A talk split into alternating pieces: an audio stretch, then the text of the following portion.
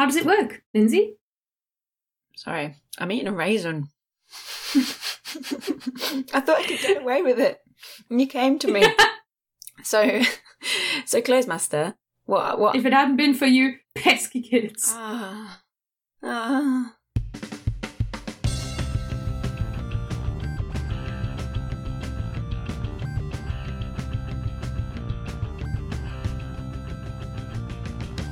Welcome to The Fluent Show, a podcast all about loving, living, and learning languages. Hello, everybody. My name is Kirsten Cable from fluentlanguage.co.uk, and today, coming to you from the very exotic Milton Keynes, we have got the one and only Lindsay Williams. Hey, Lindsay! God, I feel like I'm about to walk out on stars in their eyes with that intro. Welcome to the show. Who are you going to be today? Geri Halliwell. That was always who I was going to be on Stars in Their Eyes. Wow, Stars in Their Eyes. Yeah. You know, for our listeners who are not from Britain, I think Stars in Their Eyes is like a show where children dress up as pop stars and then they sing the songs of those pop stars. Hey, and adults. But it doesn't exist anymore, so it's a sad, sad world in which we live. You know what we had in Germany instead of Stars in Their Eyes? Because our pop songs were in English, right? So, and little kids don't speak English in Germany, but they still wanted to dress up like fav- their favorite pop stars. So we had a show called the Mini Playback Show, Okay. where they basic they, where they basically get dressed up like their favorite stars and then they lip sync. Don't tell me they mimed. That is the. That. Oh, I don't want to get into it because it makes me angry, but I have a sad story of my childhood about miming. Very sad. When I was when I was 10 years old, no, maybe even 9, maybe even 9, and I went to Italy on holiday. It was the first time I'd been to Italy, and there was a talent show at the campsite, and I took my Britney Spears CD and I sang and danced to Baby One More Time. And there was another girl, a 12 year old. She was even older than me. And she said, Oh, can I borrow your CD? I want to do a song too. And I was like, Okay, you seem nice. Yeah, you can do the same song as me. She mimed and she won. In the talent? Oh, you did it in the talent show. Yes. Lindsay, It still cuts me deep. I know. Rob Cuts me deep. robbed at the age of nine. Yeah. I can't get over that you were nine years old when that song came out. Came out. Yeah, I think, yeah. 1999. Yeah. Wow, wow. So anyway, you are back from your travels. What have you been up to linguistically recently? Not much. I'll be honest.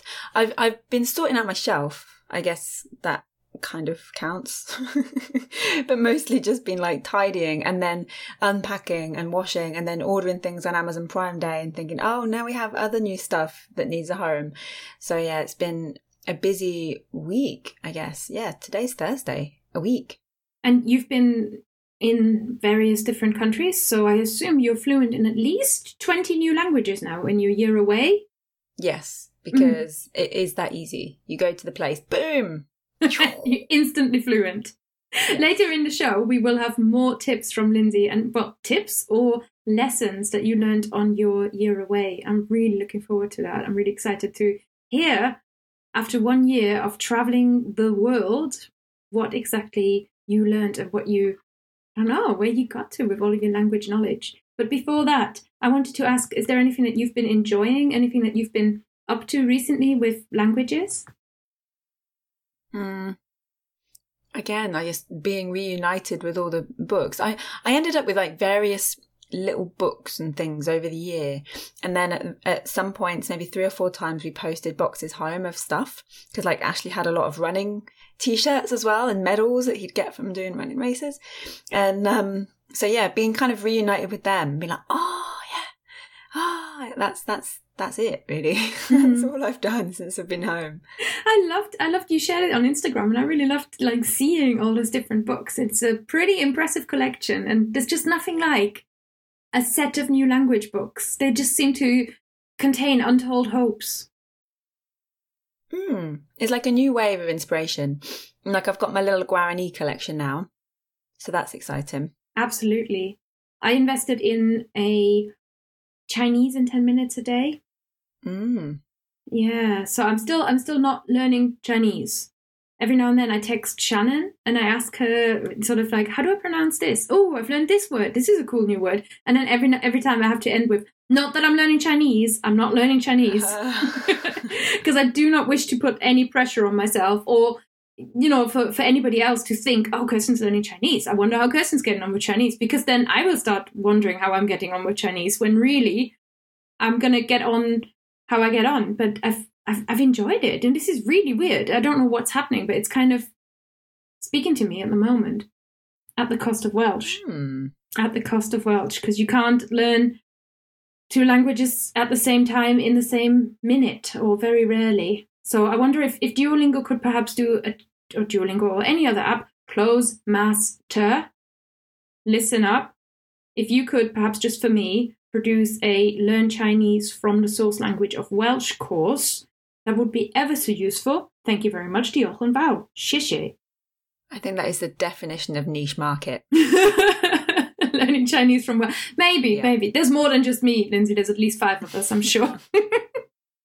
I've also really enjoyed November 13, The Paris Attacks, which is a documentary on Netflix. It is in French. It's produced completely in French, and it looks into you know those horrible attacks that happened in Paris, uh, 2015, I believe, where the Bataclan Concert Hall and the Stade de France and actually more restaurants than I was even aware of were all attacked by terrorists. It's completely in French and the interviews are just very interesting and it's extremely emotive and you know like the, the kind of thing that you you watch and you kind of forget that it's in another language because the impact is so strong Right. Mm. And it's it's in French.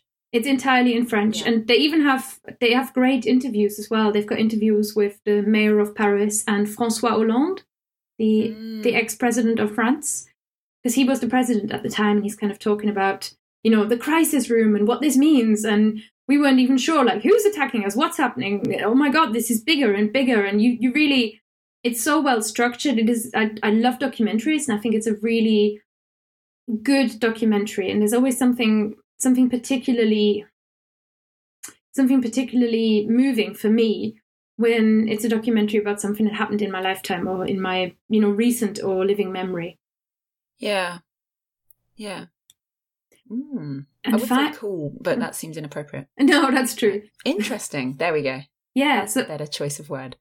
and as it's netflix there are subtitles available in various other languages so there's more than just english subtitles. So if you're interested and you happen to have netflix and you're a french learner check out the november the 13th documentary. It is a little bit hard hitting and i certainly I, I ended up just, not just i shed a tear i was like sobbing on the bed going oh my god this was so sad?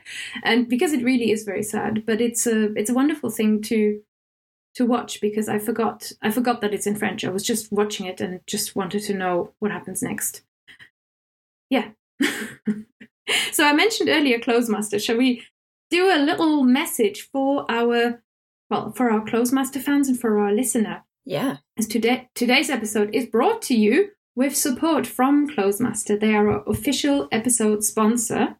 And Clozemaster is an app that you can download onto your Android phone, onto your iPhone, onto your tablets, onto your iPad, or you can simply use it in browser. It's a fun and addictive language learning game. It's entirely free to use. And how does it work, Lindsay?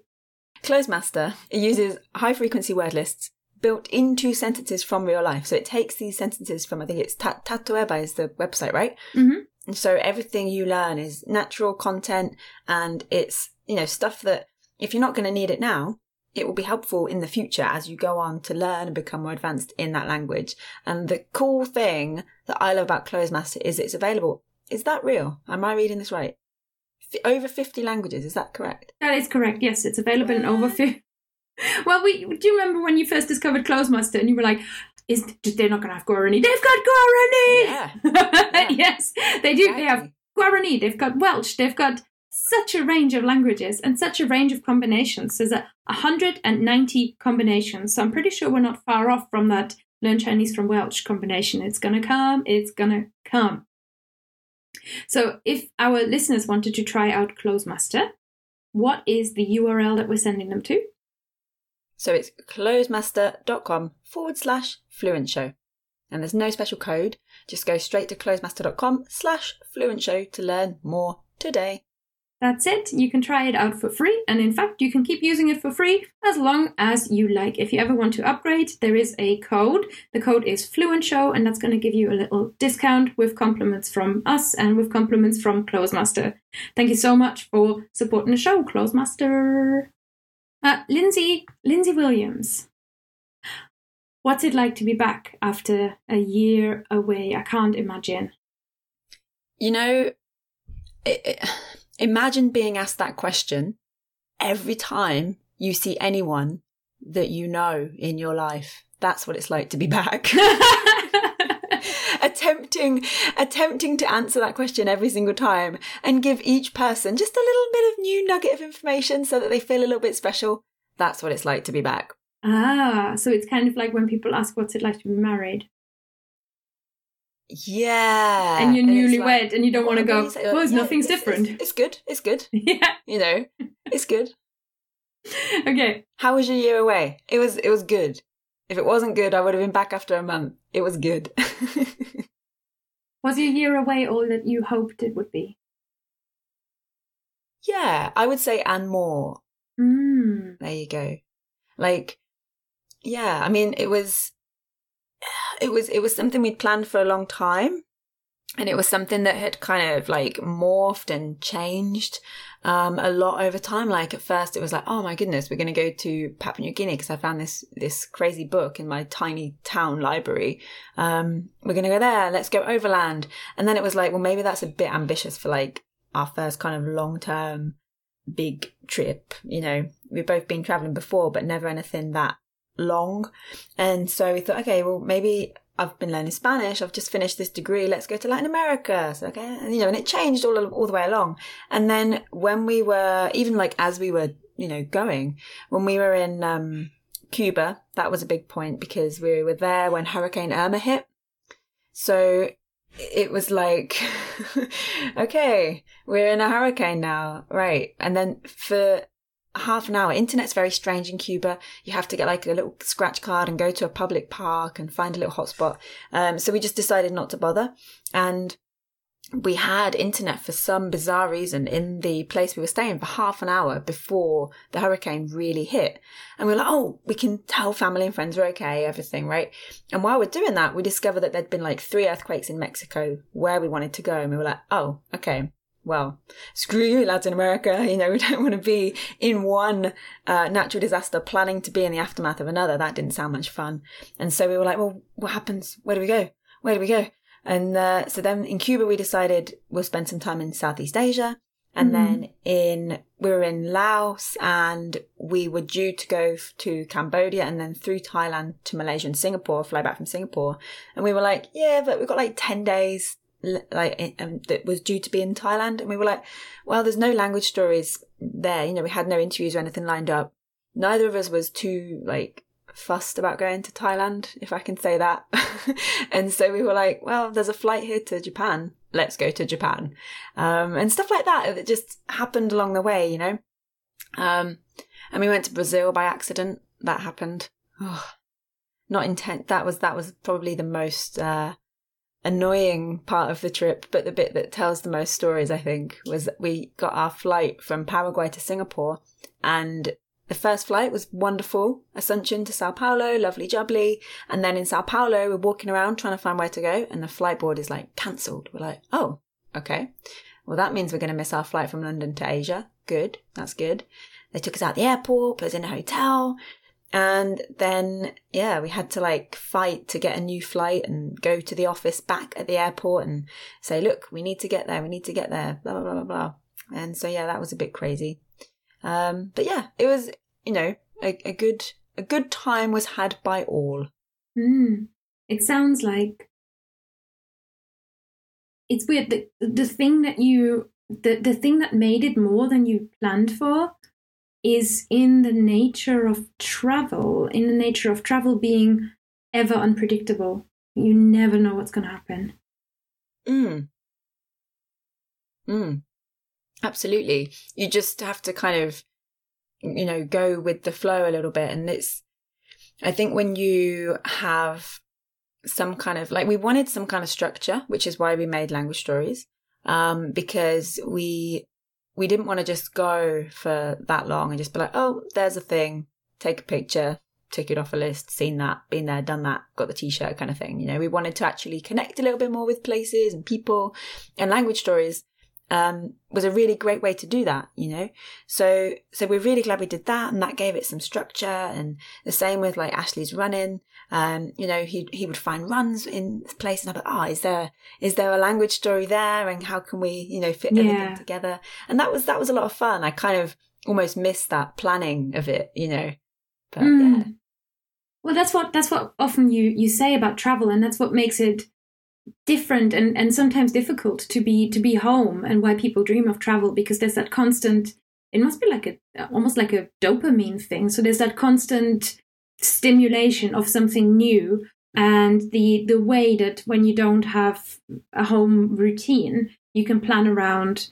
You know, you you plan around exciting new things to focus on. You're sort of much more free to to entertain yourself and to consider okay like what can i you know what can i get involved in because you're so far out of what you normally do and that's that's great that's an extreme value of travel and for many people i do think it can make a big difference in terms of how you think about language learning because you're so out of your standard routine that it Mm. can it can be encouraging although what I often see in practice is that people take it too far and put a lot of pressure on themselves before they even set off. Mm, right. And and you know, like there's a lot I think in terms of language learning that I I learned from this year, both kind of observing and observing myself. hmm Um, yeah. I wrote down five things. You asked Mm. me to write five things. Do you want me to share them now? I asked you to write five things. You could have written six. You could You have written seven. I know. but you- but I, I was very curious, and I was hoping that you know now you're back and the whole thing sort of is bookended.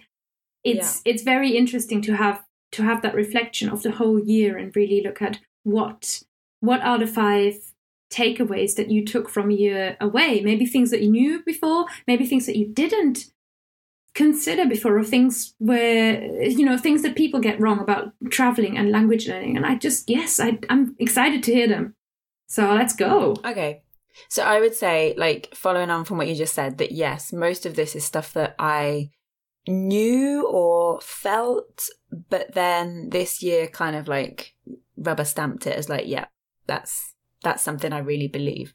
Um, so first thing, numero uno, immersion is not the quick fix you need.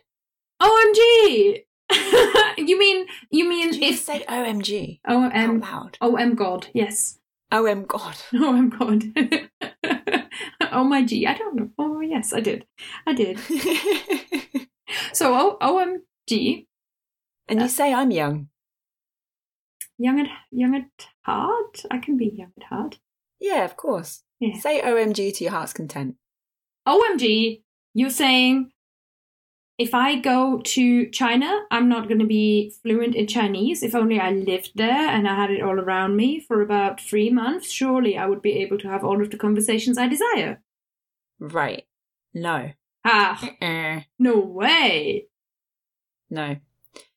You have to be actively doing something else. And I observed this with Ashley, right? So Ashley was learning Spanish for a few months before we left because we were going to be in Spanish speaking countries for a lot of the year. Um, at the, at the start, we thought for the whole year, right? And in the first, we went to New York, went to Montreal, and then the first Spanish speaking country we went to was Cuba. And in Cuba, like I mentioned, there's no, I mean, there is internet, but it's very sort of restricted and you have to buy a card and you have to queue up to buy that card and then you only get an hour, blah, blah, blah. So we just weren't using internet.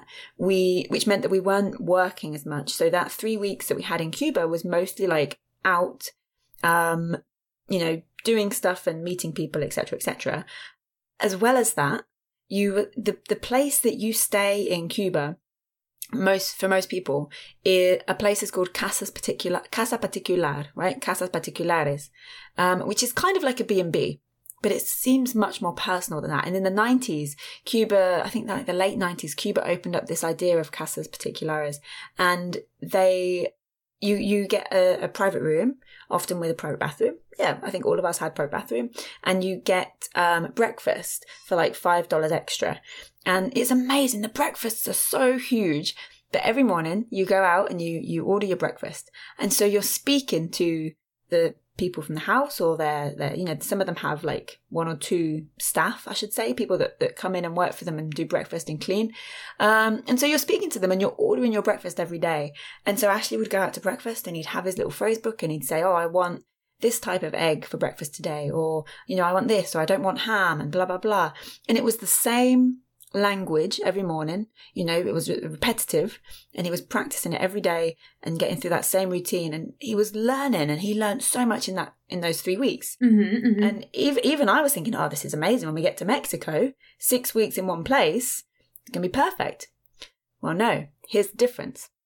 In Mexico, we were working a lot. I was launching the online teaching starter kit, so I was hu- super, super busy working with that all the time. Ashley was busy with the first episode of Language Stories, and we were working like nine to five every day, right? So we weren't really going out and seeing people as much as we were in Cuba. And we were in our own apartment, so we were making our own food. You know, we weren't asking someone at breakfast what we wanted every day. And that was a huge difference. Yes, we went out, we saw people in kind of, you know, um, like Ashley did a lot of runs in Mexico. There was like one every single weekend. So he would speak to people at the end of the runs and, and at the start, you know, but it wasn't as much as it had been in Cuba. Right. Mm-hmm. And even more so than that, like, you know, as things went on and as it got closer to the end of being in Latin America, it got, I think, Ashley wouldn't mind me saying, I'm sure it got very easy for Ashley to then say, oh, well, there's not much time left. Um, really busy doing other things. I won't study as much, right? And so the key to immersion, the key to being in a place, if you really want to learn a language, is not just to be there, not just to say, I'm going to go live in China for a year, boom, I'll learn Chinese. You have to actively be doing something else. You have to actively be learning the language and using what you are immersed with to help you learn rather than just expect it to suddenly slide into your brain and boom, you're fluent. Mm-hmm, mm-hmm. I absolutely agree with that. And all of my own doing earlier was a little bit tongue in cheek since I, I like you, I, Yeah. it's, it's one of those things where I've always had the feeling that that's true.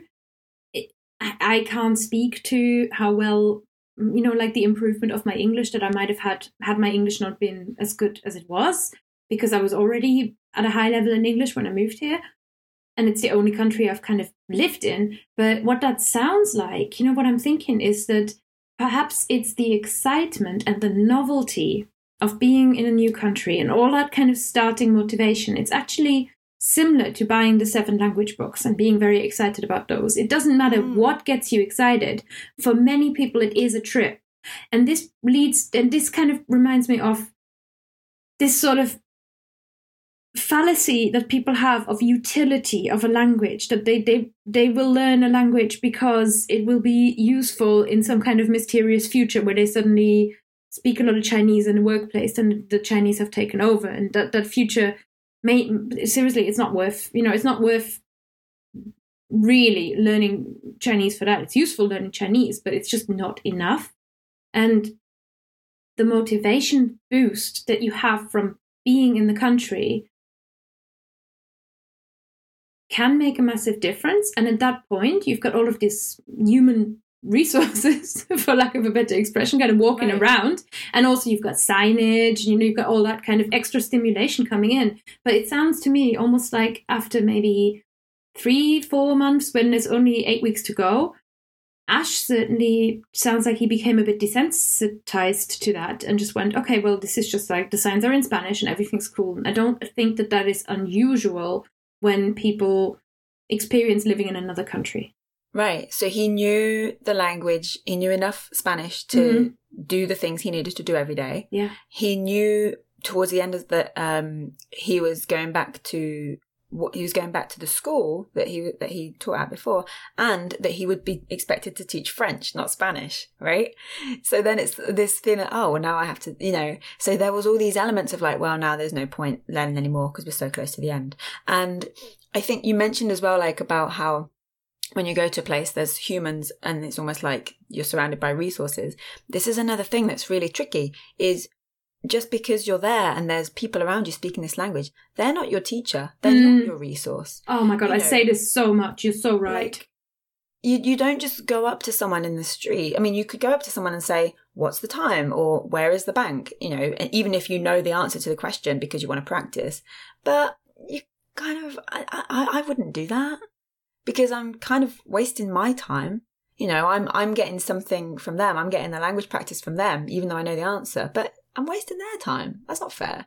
Mm. You know, when I was a teenager, and I really was desperately keen to like speak English to real English people, and I had no access to real English people ever. Oh, you've told me this story. You would ring up. Yes, that. Yeah. I would like ring up people in England, then they'd answer the phone in English, and I'd be like, and hang up because it's very expensive uh, in the Yeah. 90s to call abroad. But also, there was, I'm telling all of my embarrassing stories on this podcast. There was a group once, I think, of exchange students or like a travel group because every I come from a, a very beautiful tourist area, so every now and then you get the kind of, you know, wine tour or cruise along the Moselle, cruise along the Rhine. You know, people doing bus holidays or something like that, and you, people come to Germany for that. People come to my my part of Germany, so every now and then you'd get like a group of travel people just wandering around Bernkastel, just kind of, you know, looking around, being the sightseeing tourists. And I would either follow them around, just trying to like listen and just go like, which really don't do that. You're a creepster if you do that. Or even once, I think I, I, there was this group of like teenage girls my age, and I was like, oh my God, you are like, you're like me, except you're awesome because you're British. Like, this is, I'm so fascinated. And I kind of was like, I, I went and said hello and introduced myself to them and I was like, hey, can I hang out with you? And you know, them they being very polite were like, yes. yeah. And and it's just the most awkward thing you could possibly do. So it's sometimes sometimes people think it's their shyness holding them back, but honestly, people, it's your common sense because what I did then is just that's that's madness. Don't do that. Yeah, you're right. It is. It is because you you just wouldn't do that in. I don't know, but No, it's it's a loony thing to do.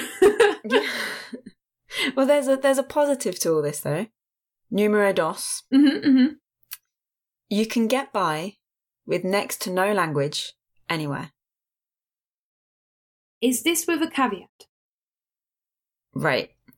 Is the caveat if you're an English speaker? Yes. Okay. So, so here's the, yeah. So so the the caveat. I don't think I've ever used that word in my life. The caveat Mhm. is that if you're an English speaker or if you speak English to a reasonable slash high level, then you can get by with next to no local language anywhere in the world. Most places in the world, because we didn't go everywhere, so I can't can't hold don't hold that to a fact, right? However, it's nice if you can say thank you and maybe hello at a push, at a Mhm. push, right?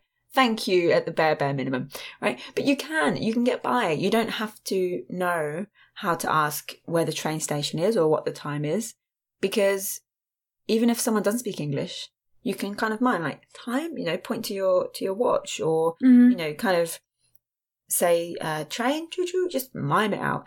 But I didn't need to do that because all of the things that I needed to know, the answers were more often than not on my phone. I know that sounds, people probably listening and going, oh, millennials, rolling their eyes, right? Yeah, But no, people listening are probably millennials. but it's true. It's true. You you know you have so much information there that actually you don't need to speak as often as maybe you did in the past, and that means that even with the idea of like English is everywhere, you actually don't speak to many people. And maybe that Mm. sounds like depressing and like it's a sign of the modern world. We're all doomed. But I don't mean it to sound that way. I mean it as a positive, you know, that the idea I think sometimes it's very scary, especially somewhere like in Asia. So like in Vietnam, um, especially like in Laos and Cambodia, it was the first place, they were the first countries that I'd been in a long time where I couldn't speak. Like I, I arrived, I knew next to nothing. Like hello, I think was, Mhm. and I don't think I could even say thank you in Vietnamese when I arrived. Same with Laos and Cambodia, right? But and it, and it's really scary when the writing looks different as well. I think people feel really intimidated by that a lot of the time, and we feel like, oh, well, I could never go there because I can't even read the the signs around me. You'll be fine. You'll be Mhm. fine. So don't. So so so this is what it comes around to. My numero dos point. This is what it comes around to. Don't let not knowing a language put you off from going somewhere. Yeah, the world is open to you. If you're an English speaker, the world is open to you, and in this world, you're likely to have access to English. Yeah. Even Ah. if you have to use Google Translate and hold up your phone to like, you know, camera translate everything you see, you can still get around, you can still get by, Mhm, right? mhm. This is But yeah. yeah, go on, go on, go on. Go This fascinates me because I'm thinking about my dad now, who. Uh-huh. get this doesn't speak English. And my parents came to visit me in Canterbury, and I would actually, and my dad's not a phone user. I think he, he doesn't have a phone, he doesn't have a mobile phone. I think he might have one that just makes calls, but he certainly doesn't use a smartphone or know how to use a smartphone. Mm. Uh, he can sort of say a few words in English. He can sort of go, okay, okay, ah, yes, yeah, ah, ha, ha, ha, yo, ha, ha, ha. You know, there's a lot of ha, ha, ha. Um, it's kind of how I express myself too. And I'm not sure. I guess this also comes with like your your um, travel confidence and stuff. He's a, he's a super open kind of person, but in terms of confidence, it's weird, right? A non-English speaker in England is almost less has almost less access to all the local things than an English speaker anywhere else in the world. Mm. Yes. Yeah, that's very true. That's nuts. It's I can see why, but it's you know odd. Mm. Like my dad is as comfortable going to France as he is going to England. It's all just you know places where he doesn't speak the language. Probably knows more French than he knows English. Probably. Yeah. No, that's interesting. I've never thought about it that way around, but you're right. Like, there's nothing really translated here.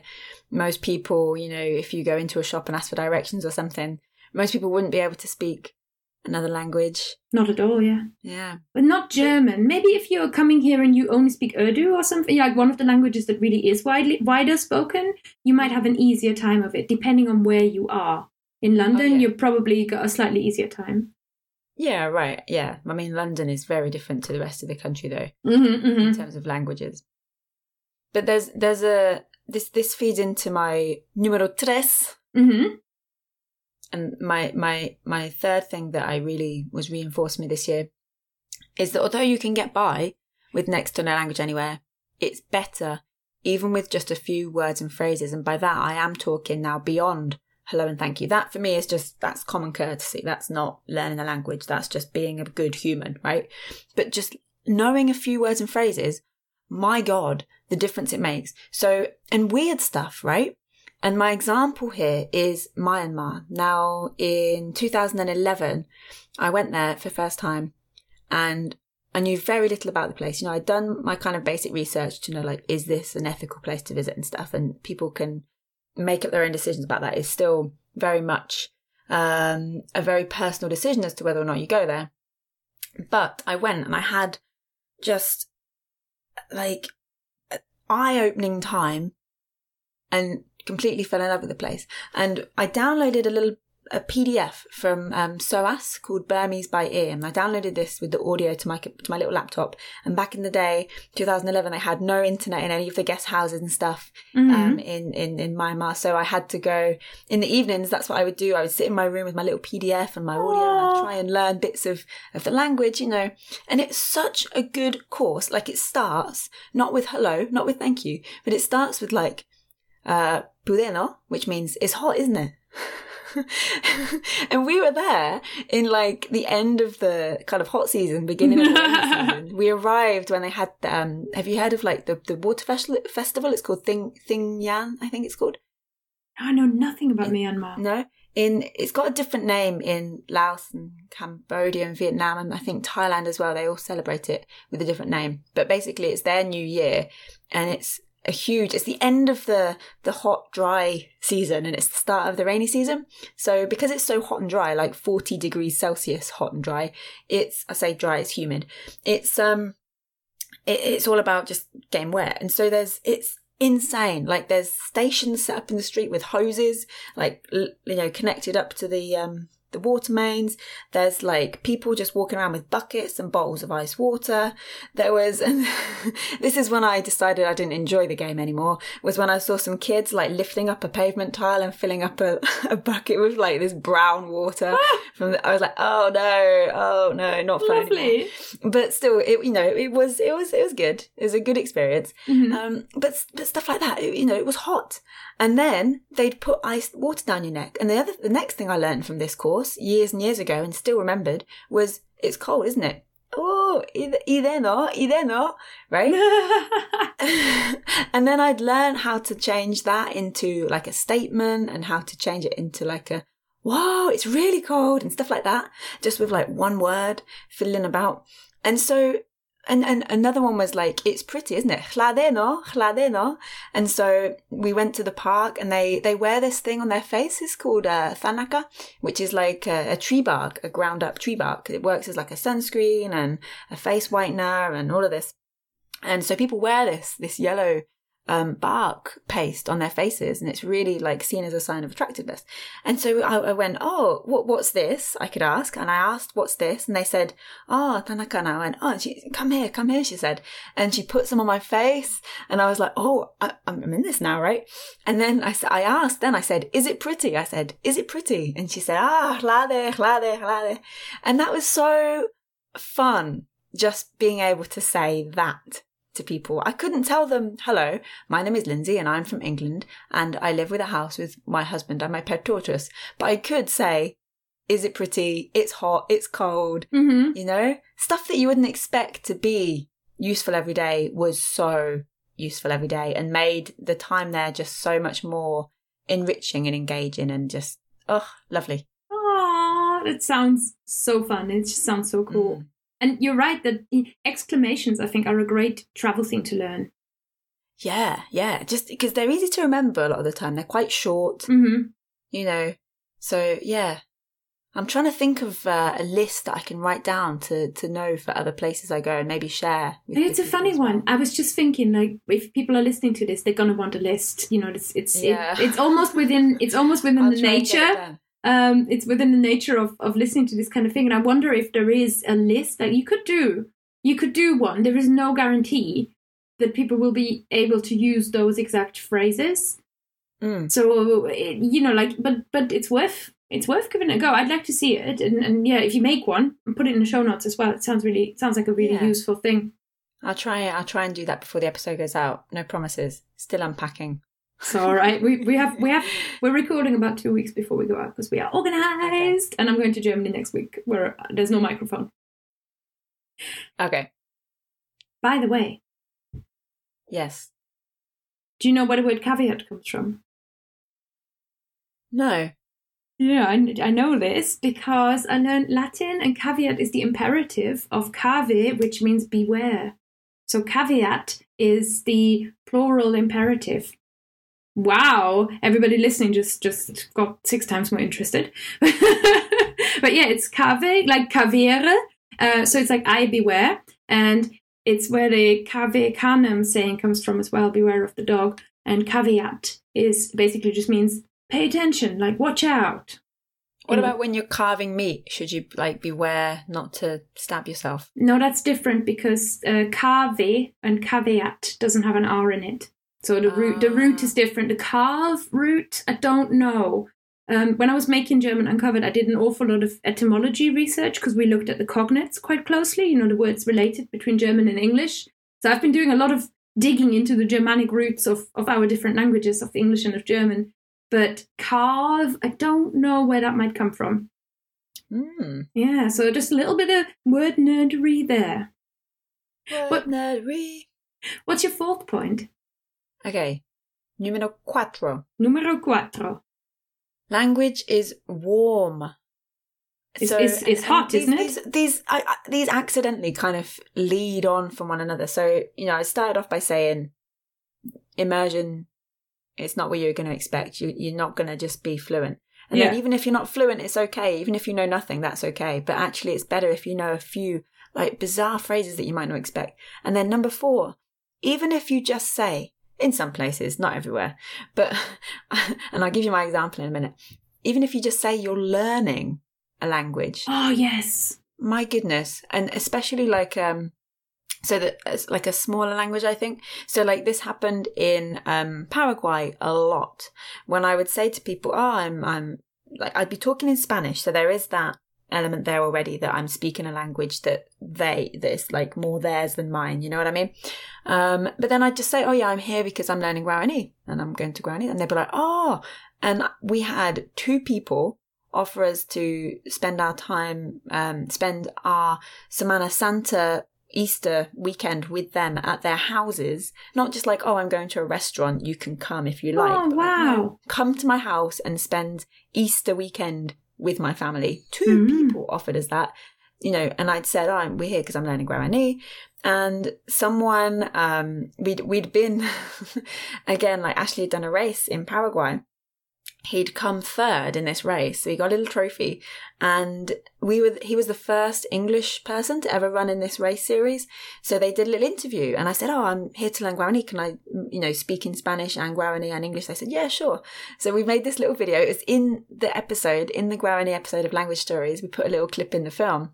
And uh and yeah, like after that, one of the the organizers, we were stood on the end of the road waiting for the bus, and he was going past on his moped, and he said, "Oh, my friend's coming in a minute. You know, she'll give you a lift." Gives his friend a call. She'd never met us, and she stopped and gave us a lift down to the town. It's just like, just you know, it's it's insane. So language is warm. Just you know, don't be weird and say to people, "What is the time?" when you know the time, but tell people that you know if if it comes up in conversation oh i'm i'm learning your language i'm really Mhm. interested in in learning more and you never know what opportunities it might lead to Mm. It's certainly if you're a, a rarity, this is stronger. So if you tell a British person I'm learning English, they're gonna go, yeah, whatevs. yeah exactly or even even if I say to a Welsh person, "Oh, dwi'n dysgu Cymraeg," it, it's, there's still many Welsh learners, and especially in the among the Welsh speaking community, you have a lot of people who are learning Welsh or have learned Welsh, so that's that's quite a common thing. But Mm. you can still there's still something you know, like if you then make it a little bit more individual, and I say, "Oh, I'm German, I live in England, I'm learning Welsh," then you get to the point of why, which which which Mm. opens conversation in an interesting way.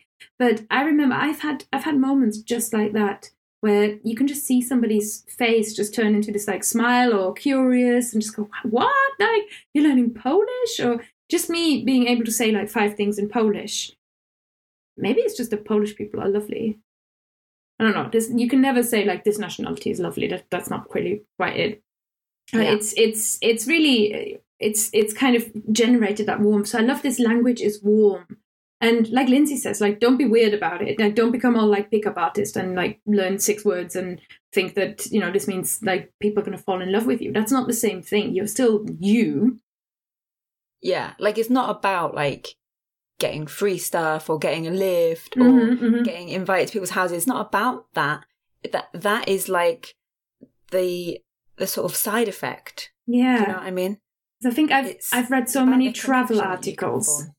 Yes. so many what sorry I've read so many travel articles where there is there is that kind of spin on it of like like how to endear yourself to these people, which then makes it sound very manipulative.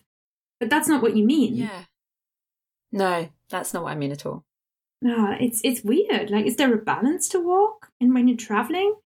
Did you ever did you ever for like a minute even at any point feel like I don't know on the wrong side of that? how how do you mean how do you mean like sort of i don't know like relying on the fact that people are going to be nicer to you because you speak spanish or are learning guarani or you know like sort of assuming that you will endear yourself automatically because you're learning the language no because Mhm. and and i'll give you the example of spanish now mm-hmm. knowing Spanish, and and this is like what you what you added about the idea of when it's a smaller, sort of rarer case, right? Mm-hmm. Um, no, in Spanish in Latin America is not special whatsoever, right? so, so just the fact that you can like get on a bus and ask for your ticket and pay without having to ask for them to write down the price or anything because you just know the numbers and you can do it, even though it's a, a currency with thousands, right? That's not going to impress the bus driver. The bus driver just wants to move on. Mm-hmm. You know, and and in Spanish there were plenty of moments where I remember in in Peru we um we were there we were there just before Easter because we were in Paraguay for Easter and we were in Peru just before then and we went on a few like kind of tours you know like when you're following people around with a flag good god. Mhm. they were so stressful at the end. Could not hack it. But anyway we went on on a couple of these tours. It's the only way to see all these Inca sites. And we'd come out of this town into the car park and there's this tree. And I'd seen this happening earlier in the day or the day before where there's a, a tree and it's got loads of like colourful plastic stools and kind of colourful toys and ribbons and all these different things that are like from houses and just coloured in Mhm. this tree. And people are walking around the tree and they're taking it in turns to, um, with an axe to go at the tree What? tr- like to chop it down and then they come back to the circle they walk around again pass the axe to someone else and they all and it was like what is this why are they doing this so i asked our guide I, when we we're waiting in the car park by the, the bus for everyone else i said oh what's this is this to do with easter week and he said no no you know and i asked Mm. i'd asked him in spanish but he just didn't care and that's the that's the thing you know yeah it's it's warm and, and lots of people will be like oh wow you learn my language that's so cool especially like Mhm. you know, like you say, if you kind of be really specific, you get the chance to actually have a proper conversation. But that's not going to happen with everyone. Because- Mm. Not everyone is nice just because they speak, you know, the language that you're learning. And yeah. you speak the language that they speak. Just some people are just like bleep words, I guess. or it's just some people just they have other things on their mind. This- Yeah, having a bad day, you know. This leads me this or this reminds me of something you know the the the, the thought of the service interaction in particular. Like if they're just Mm. doing their job, they're not not everyone will go an extra mile for your linguistic success, and this is where. We all, as language learners, especially when traveling, we kind of have to keep our ego in check because when you say something in another language and you're not used to doing that and you have worked very hard towards this not only have you you know like you person you have achieved something remarkable but it's very it's it's very challenging. It you it's like it's it's bad it's bad news when you've achieved this remarkable thing and somehow you're expecting the applause from the person who doesn't know that you have achieved something remarkable and they don't care because they're just like I was in France in a restaurant. I've, I had lots of conversation. My French improved so much over ten days in Marseille. And this one guy, I, he was telling me where to get the table in this super busy restaurant in the middle of Marseille, like tourist, tourist, tourist, uh, a million degrees. And I'm just stood there in the middle of his restaurant, in the way, asking where this table is. And he says it, and I don't understand it because it's too noisy. I didn't, you know, I wouldn't have understood him no matter what language and I say, "Oh, uh, c'est c'est quoi?" You know, répéter. And he goes, "You must take the table outside." And I went, "I speak French, you know." Oh. But but he was like, "Yeah, but I'm busy," and I'm like, "Do you know what? Fair enough, fair enough, mate. I can't expect you to pander to my personal like desire like, e- yeah my, my to my ego in that Yeah. way and this Yeah. is very tricky for many language learners because i think we get discouraged when we expect applause that isn't going to come or we expect a positive feedback that isn't going to come because it's, the other person doesn't know You're completely right. And the other thing as well is that when you do travel, unless you're going for a sort of specific language related purpose, like you're going to a language school or you're going to like immerse yourself in some kind of community project where you will be speaking with people who know you're learning the language, mm-hmm, most of your interactions, you know, if it's a general trip or a holiday, most of your interactions will be service based. And they will be with people who aren't your teacher, possibly like aren't a teacher at all and have never taught, you know, you don't know. And so you can't expect people in, in those interactions to cater to you and to your to your needs. absolutely you know, I often I often talk to people who who are who have speaking nerves and who think, oh, when I'm in the country, I will just speak and it'll be great. And then they come back and they say, oh, I don't know, I'll switch to English. Damn. And, you know, I often say to them, get yourself a tutor because what what I mean is, you know, having been a tutor for so long is like you're paying them to to, you know, like if you're taking a German class with me, you are paying me to be as patient as I will be. If you're taking a German class with any, like not just German, any language with any tutor, that's part of the service. A good tutor will be will wait for you. That's the point. And often it's you know sometimes people have thought that I'm trying to push the agenda of tutors making money on them, which is not the point. The idea it really is this is a safe space where where you can be, where you can prep yourself and get that confidence so that then you don't need the assurance from a person like Lindsay says who isn't your teacher. Yeah. Exactamente. Okay. Número cinco. Muy bien. Don't forget culture. Ooh, culture. So it's not just about language. It's not just about thinking, okay, so I've got this page of vocab or this little book of vocab or whatever. I've got my Google Translate. I know the words. It's not just about that, it's also about culture. It could be that right from the very beginning, the word hello differs depending on who you're talking to. Are they older than you? Are they younger than you? Should you be formal? Should you not be formal? Is it morning? Is it nighttime? You know, it could be that that is is almost you're stumbling at the first hurdle.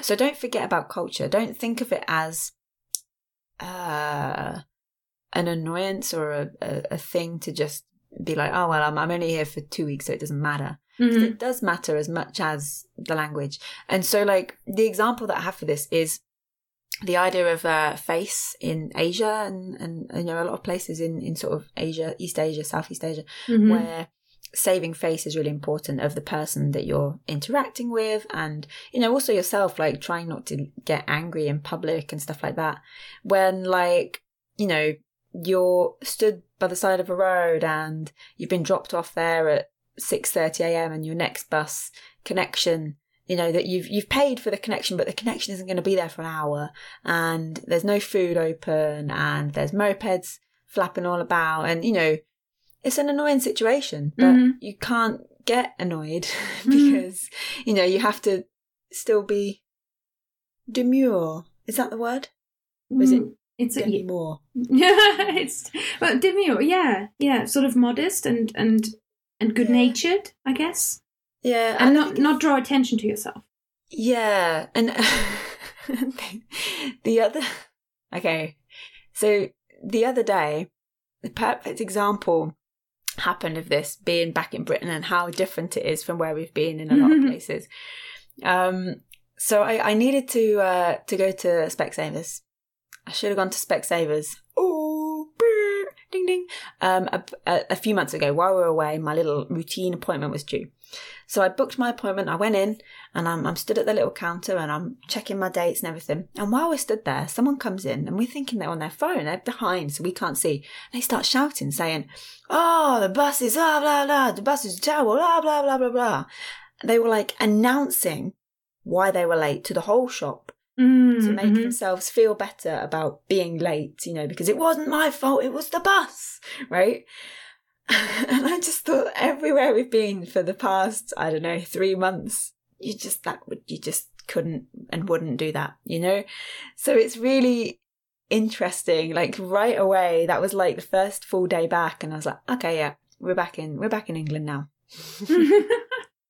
it is it is very very different and it it's bizarre right? You can absolutely startle somebody with something that you think is absolutely normal and you need to you kind of need to almost study up on this. Like there's no it's so helpful to just read up a little bit on etiquette in your target country and this has nothing to do with how many words of target language you know but especially if you're learning a few words of the target language, you know, often you'll hear people say, "Well, if only I can say please and thank you, then I'm at least I'm going to fit in in the target country." And you're like, "No, no, it's more. It's more you know, than that." You know, a big a big thing that kind of goes along with please and thank you, tipping etiquette. Oh Ooh. my life! I just wish the world. I I I, I hate tipping. I'm going to say it. like, pay your staff enough. Let's just like worldwide ban tipping. Because we discovered in most of the world it's just not a thing, and like you be, you know, you'd you'd go somewhere and we wouldn't have looked up culture or whatever, and we'd try and tip, and they'd be like, "Oh, what is this?" Or you'd leave money on a plate and then rush after you. Oh, you left some some change, you know. Mm-hmm. Most people, I I don't think tip, and I think the rest of the world that we should make this a worldwide cultural norm. Mm-hmm. I'm kidding. I'm I'm kidding. Well, I mean, we know that the way it's done in the USA, for, for us as European, is absolute complete madness and insanity. And I think for some people in the USA as well, it's it's sort of a I don't know, it's a debate for another day. Tipping, certainly, it's it's bizarre, and it's sort of it puts the onus on you as the diner or consumer to I don't know. I think you're right. Flash your cash. Like, it's weird. Tipping, full stop. Discuss dot dot dot. It's yeah, like its own thing. I'm just going to leave that park over there. Absolutely, yeah, that, that's for another that's, podcast. That's, that's, my that's my five uh, kind of language connected tips. Ah. Things that were reinforced from my time away. So we had immersion is not a quick fix, and it's not the quick fix that you need. Number two, you can actually the world is open to you. You know, you can get by with next to none of the local language if with the caveat that potentially it's it's more applicable if you're on if you're an English speaker. But if you're listening to us now, you are an English speaker. Congratulations, the world is open to you.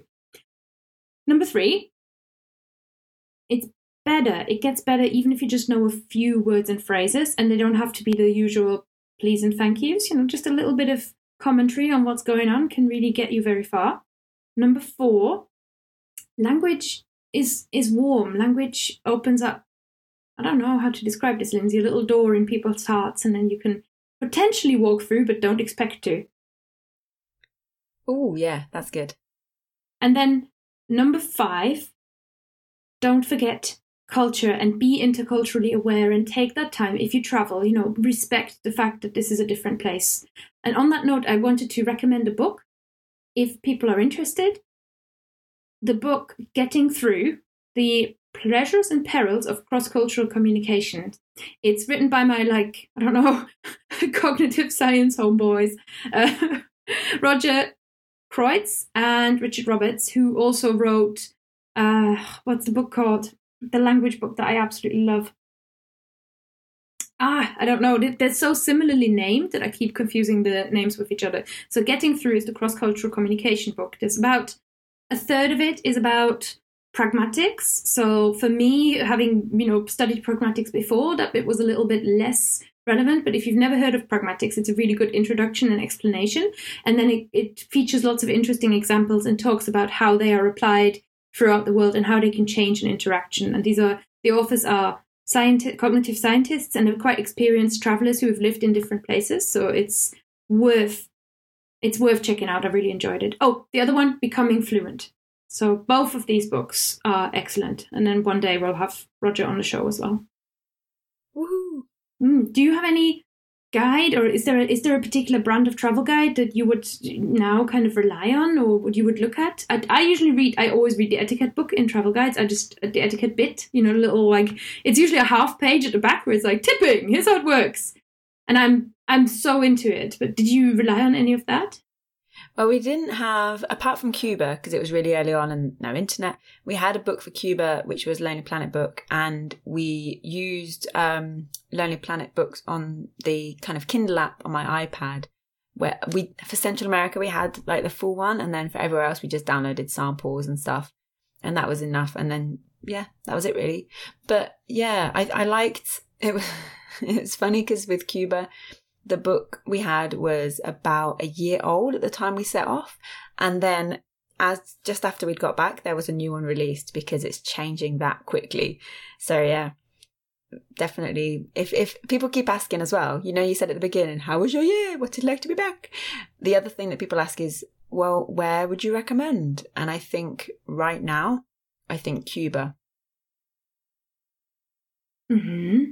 Mm because oh, okay you want me to explain um i thought that would be enough um i it's it's a fascinating country that really, if we're talking about like understanding how other people live and other ways of life, Cuba's a very interesting place and it's changing now, even more so since we've left. Like they now have new, um, I'm not sure what they've called him, but we'll say a new guy in charge who's not a Castro Mm. for the first time in, oof, I don't know how many years, 50, Yeah. 60 years, I think. Bunch of decades. And so, yeah, and now they've, you know, they're opening up um, private property and they're making all these changes. It's it's a fascinating place, a fascinating time to visit. Cool. Cuba, put it on your list. Lindsay, thank not you. In, not in September, not in hurricane season. That I would not recommend. Extra now. Lindsay, thanks so much for sharing your your five tips or your five kind of I don't know, like sort of cornerstones to share a few stories and examples from your trip. And obviously, listeners, if you have not already listened to language stories, that's where you can hear more live at various different points throughout the trip. Lindsay recording, Lindsay going to visit people and going to really going going to people's homes to find out how languages live, how languages are spoken, and it's it goes way beyond just like I'm in Paraguay, people speak Spanish. I'm in Argentina, people speak Spanish. I'm in Nicaragua, people Hmm. speak Spanish. But instead, there is there is real digging into the the variety and the way minority languages stay alive as well. I've just listened to the episode about Guarani, and I was texting you saying it's, it's weird the way th- th- there's certain things that it has in common with Welsh. In a way, it's it's been oppressed. Certain, you know, it's uh, the population, the speaking population was so decimated so quickly, and in the show you'll hear why. So that's one I definitely recommend the Guarani episode, and you can get those on YouTube if you YouTube search language stories. I'm pretty sure it'll come up. What's YouTube search? They're owned by Google. Why haven't they called it Google yet? If you Google I would story, Yeah, if you Google. yeah, I think if you put Lindsay does languages, language stories, it should definitely come up. cool. And it's then, also a yeah, podcast. Podcast as well. I'll put it in the show And notes just too. Finished. Hey, we've just finished um, recording season two. I've got the last few Skype interviews next week, and then we'll start editing season two, and that'll be out later this year as well. Which is all about Southeast Asia, I should say. Fabulous. So you'll find those in the show notes as well. And the show notes are fluent.show slash nine nine because you are right now listening to episode 99! Lindsay, you've been on over 50 of those episodes, so it's it's always a joy to have you on the show. It's so cool. And now even cooler because you're back and you can tell all these amazing stories and I'm just so excited. So, with that, I'm going to sign off for episode 99 of the Fluent Show. Is there anything else that you would like to say before we sign off? I don't think so. In that case, it's goodbye from me, goodbye, and goodbye from Lindsay. Goodbye. Thanks for listening to episode 99 of The Fluent Show, and thanks to Lindsay for sharing her travel tips so generously. I had a really wonderful time. If you enjoyed the episode, please don't forget to rate and review us in iTunes, give us some stars, tell us what you think. And you can also get in touch with me by emailing Kerstin, that's K E R S T I N, at fluentlanguage.co.uk, or find us on Twitter at The Fluent Show. Our next episode date for your diary is going to be live. So you can join us as we are recording. You can interact with us and you can participate in our special party because the next episode is episode 100. Cannot wait. Please go to fluentlanguage.co.uk slash 100 where you can simply leave your email address and then I will email you with all of the details that you need to know, the website that you can go to. So all you need to do is click on the day and you'll be listening to us live. You can participate, we'll have a chat going, we're going to have a quiz, and we have a lineup star studded, I tell you, the best people in language learning and Lindsay and I are all going to be there. I hope you can make it to join us on episode 100. So don't forget, all you need to do is just type in your email address and your name at fluentshow.co.uk slash 100 and then I'll email you a special invitation. See you guys!